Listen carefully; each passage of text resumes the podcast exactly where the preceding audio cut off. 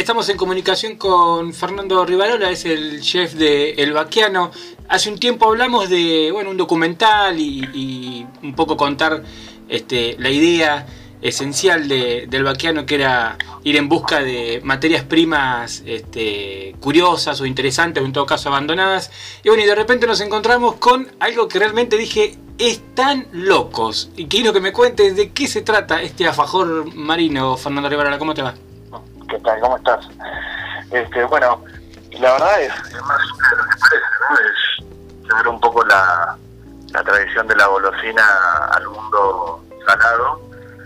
Nos, pusimos a, ver realmente que no que no había no había ningún tipo de como de incursión en ese en ese campo y realmente me pareció divertido hacerlo con, una especie de homenaje a, a los productos del mar Así que bueno, empezamos a desarrollar un poco la idea de, cómo serían las tapitas, cómo sería el relleno, ¿no? Llevándolo al ámbito marino. Mm. Y, surgió este, este mejor de, mar, un poco también porque yo me quería ir al lado del mar y a mí me encantan los pescados y los mariscos, ¿no? Si no creo que de, otra manera no lo Vos sabés que... Eh, ¿Estás ahí, sí? Sí, sí, sí. Ah, pensé que te había sido. Eh, cuando, cuando vi la, la imagen este alfajor marino, digo, bueno, acá eh, eh, se han empezado a hacer cervezas artesanales, bueno, uno dice, a lo mejor del agua del mar, era algo más simple. Ahora, sin embargo, langostinos al aljillo relleno de cazuela de mariscos. Todo eso en un alfajor necesito que me lo expliques. pues es más fácil de lo que parecía. Hay gente me ha dicho, no, eso tiene que ser horrible. O este, no se puede llamar alfajor, me han dicho de todo ya, pero lo hicimos con todo respeto, o sea, realmente primero por los productos que nosotros trabajamos, porque son excelentes productos todos. Eh, las tapitas son una masa hecha eh, con, con, langostinos, literalmente, o sea, aprovechamos la carne y las cáscaras las utilizamos para hacer un consomé que también se sirve en el, en el restaurante mm. junto con, con, el, con el alfajor. Y el relleno, básicamente lo que la gente generalmente suele comer como dulce de leche, nosotros lo reemplazamos por una, una especie de eh, cazuela de mariscos, eh, por decirlo de alguna manera, untable, ¿no? Para que funcione el juego. Y el resultado realmente al principio fue difícil hacer las pruebas y comer lo incomible, ¿no? Porque los primeros 100 hubo que pulir un poco la idea mm. eh, en cuanto a la forma, la textura, la temperatura. Obviamente estamos hablando de un producto que es salado eh, y que habitualmente se, come caliente, ¿no? Claro. Este alfajor se come tibio, frío, eh, pero bueno, es un poco el juego de, contraste de temperaturas y a la hora de servirlo en el restaurante para que funcione un poco mejor también, aprovechamos las cabezas y las cáscaras de los langostinos, hacemos un consomé este, ese consomé se sirve bien caliente y por cada bocado de alfajor que la gente va probando va tomando el consomé. Para que funcione el tema del ajillo, es este, la cobertura, que habitualmente suele ser chocolate cobertura, mm. nosotros hacemos una cobertura, pero de lo que habitualmente conocemos como ajillo, ¿no? que es esta mezcla de aceite de oliva, con un poquito de picante, pimentón, este, y que le da ese sabor tan, tan particular al langostino que comemos en una cacerolita, ¿no? Claro. Entonces, este, el, conjunto funciona bien, ahora ahora funciona bien, es provocador, no te voy a decir que no, mm. quizá por ahí, este, hasta que, no sé, no va a convencer a todo el mundo, eso lo tengo clarísimo, todo el que lo pruebe, cada uno va a sacar sus conclusiones, porque al final gustos son gustos, ¿no? Mm. Pero realmente a veces pensamos, hablaba de una persona me decía, bueno, difícil, ¿no? También entender, digo, mira, digo, yo me imagino lo que habrá pensado la primera persona que le dijeron que se tenía que comer los intestinos de una vaca y, hoy es algo supercultural. A partir de ahí yo creo que se, puede construir y el juego es divertido, lo hicimos con respeto y además en la imagen del papel del alfajor pusimos algo muy representativo para, para la gente que hemos vivido cerca del mar, que es Estela Maris, mm. que, es la, que es la patrona de, de todos los marineros y toda la gente de la Armada y toda la gente que, está en el ámbito marino, por decirlo de alguna manera.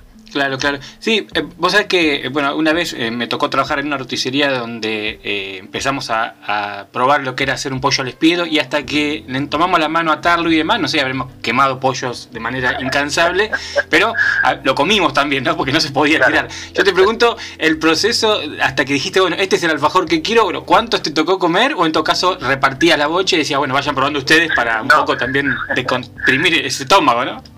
Hay, hay un problema ahora que tiene la, gente que trabaja en cocina, los más jóvenes, es que no les gusta probar nada. No, es un problema porque este, hay que hay que estar insistiéndoles para que prueben todo. Te digo, de lo más simple que puede ser una salsa a este lo más complejo que es el experimento de un alfajor. Mm. Así que era recurrente verlos como, eh, bueno, llegamos a este paso, ¿querés probarlo? Y no me queda más remedio que sí.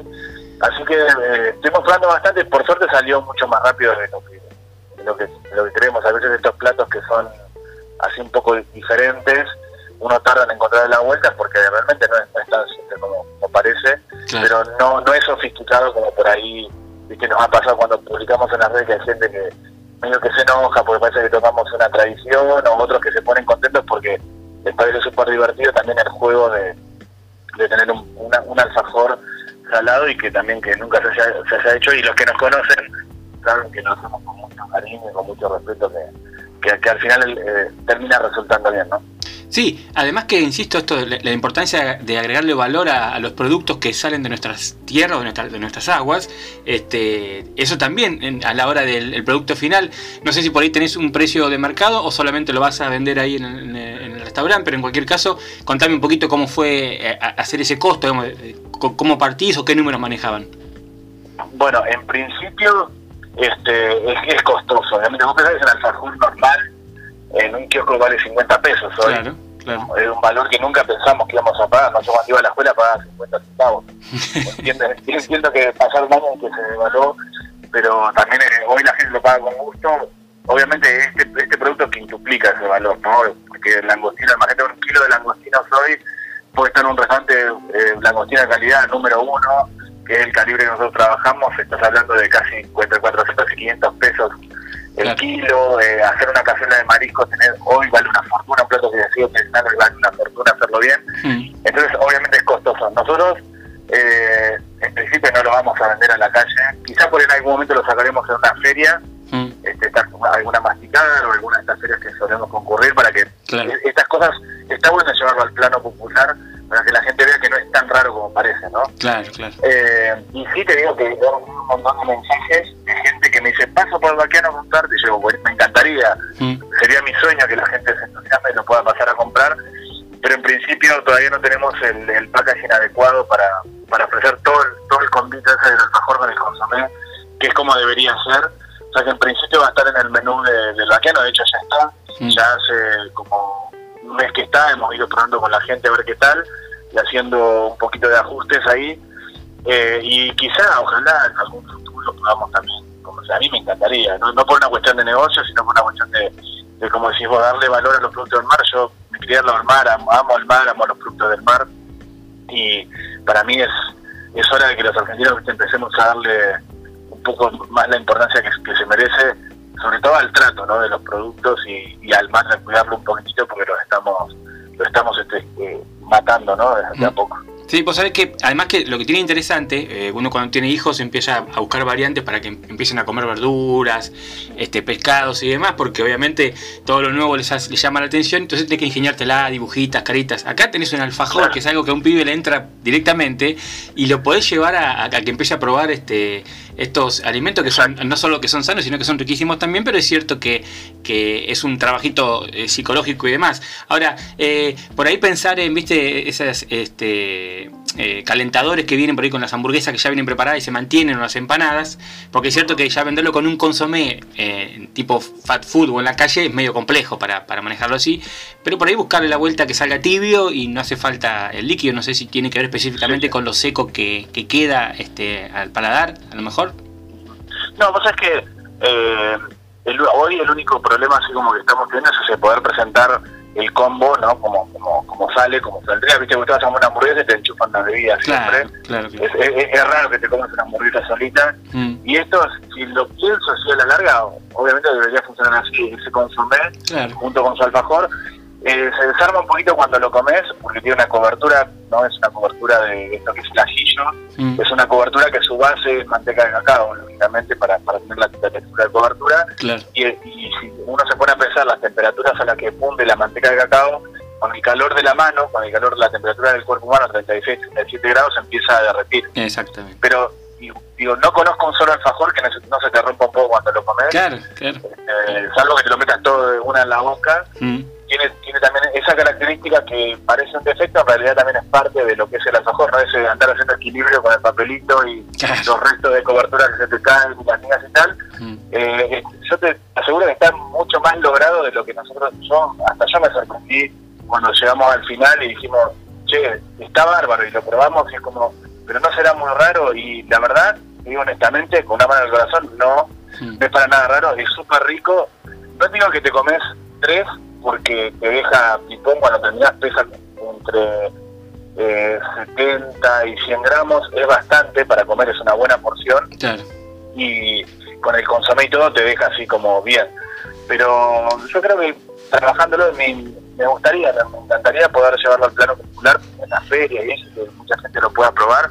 Sería cuestión de buscar una vuelta al tema del precio sin bajarle la calidad de los ingredientes. Hoy la calidad que estamos poniendo es de primera porque estamos trabajando con mariscos vivos que vienen de, la Patagonia, estamos trabajando con, estos langostinos que decían que son los calibres número uno, porque realmente están buenos, ¿no? Se ven buena calidad.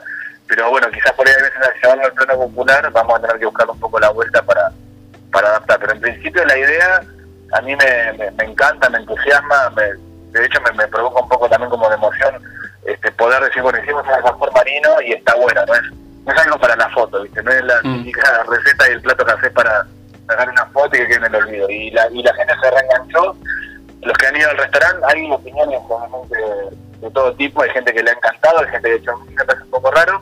Pero bueno, sabemos que eso es cultural, ¿no? Hay gente que come perros, que mascota, y nosotros no comemos las vacas, que son sagradas para los Así eh. que, en definitiva, siempre es el contexto. Exactamente. Bueno, la verdad que yo estoy fascinado, sinceramente. Este, no a la hora de pasar por el vaquiano y probar este alfajor. Alguna vez hice empanadas de, guiso de lenteja y a la mitad no le gustó y a la mitad sí, así que tuve... me gustaría probar ¿Eh? Así querés tengo un canje. Claro, a mí, a mí me encantó, pero bueno, algunos que me miraron medio raro y no lo volví a hacer, por cierto. Pero bueno, este, ojalá que, que tengas mejor suerte y por supuesto que vamos a tratar de, llegar hasta el vaquiano para probar esta, lo que para mí me parece es este, una delicateza. Así que bueno, Far, gracias por, por tu tiempo para todo pase. No, por todo, gracias, gracias a ustedes, ojalá que podamos estar probando. Abrazo. Abrazo, hasta luego. Gracias. Estamos en comunicación con Atilio Borón, presentó Hechiceros de la Tribu en la Feria del Libro. Eh, bueno, en principio saludarte Atilio eh, y bueno, que nos cuentes un poquito eh, acerca de este nuevo libro que un poco viene a, intentar desenmascarar a, uno de los profetas, si se quiere, del odio hacia el socialismo, ¿no? Me parece que hago una interpretación un poco este, apurada, pero ¿tiene, ¿tiene que ver con eso?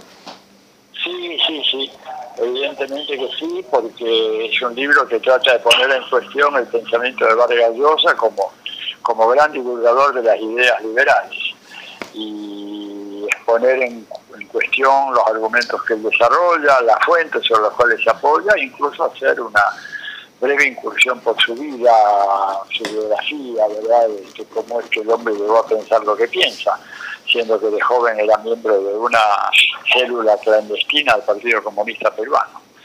Tratar de explicar esa fenomenal eh, involución, ¿verdad? Mm. Eh, pasar de esa postura a la de este, un hombre que es simplemente el, el portavoz más importante de la, de la derecha. Claro. Usted sabe que en, los tiempos en que en Argentina se habla de, republicanismo, ¿no? Y bueno, que Cambiemos vino a, defender la república, es interesante el concepto que usted trata de, enseñarnos, en todo caso, esta idea de que las repúblicas, por ejemplo, no se pueden permitir líderes eh, personalistas como podría ser Evo Morales o, incluso hasta este, los kirchneristas en, nuestro país, eh, con esta idea de la este, alternancia en el gobierno pero eso me parece que sería una, una, un ideal cuando, un, cuando una ciudadanía, un ciudadano sabe hacia qué camino va y no como en el caso nuestro, por ejemplo, donde pasamos de un progresismo pensado en, los más humildes a este gobierno de CIOs, ¿no?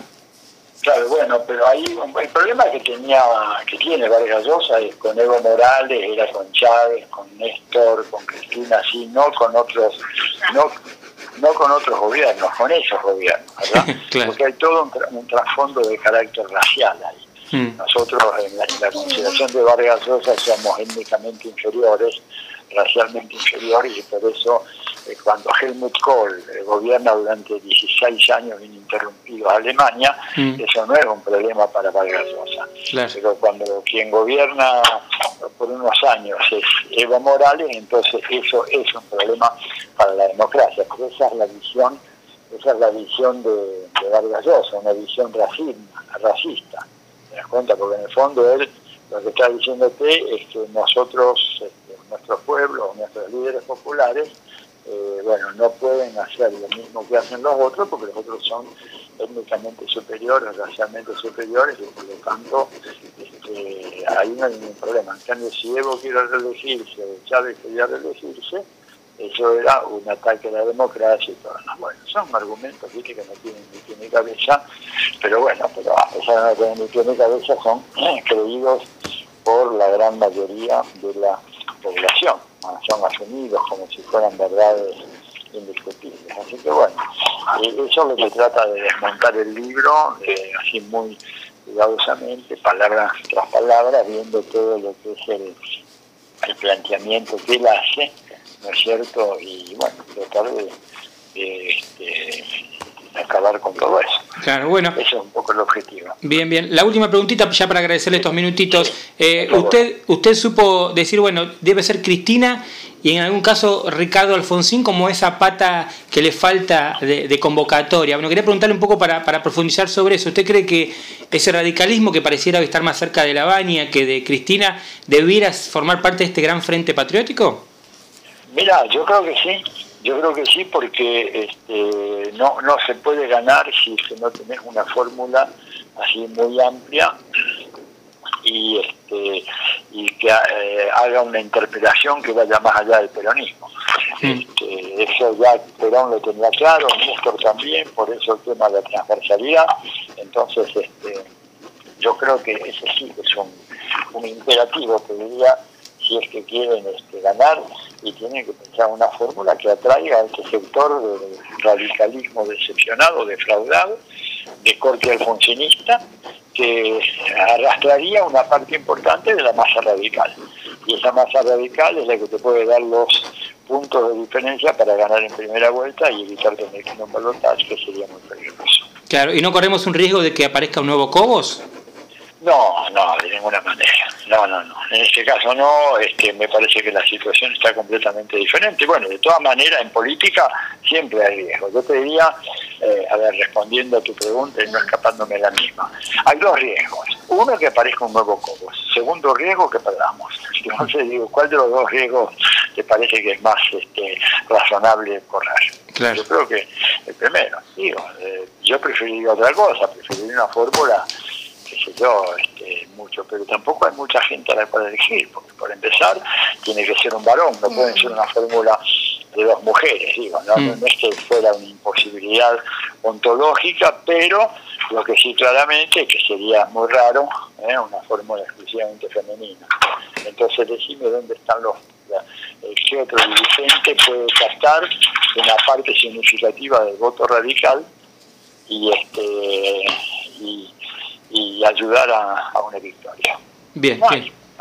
Perfecto. Bueno, Tilio, gracias por su tiempo para Mar del Plata. Todo pasa, este, siempre agradecido de su, de su este, buena onda con nosotros. Gracias. ¿eh? De nada, un abrazo a los amigos de Mar del Plata. ¿sí?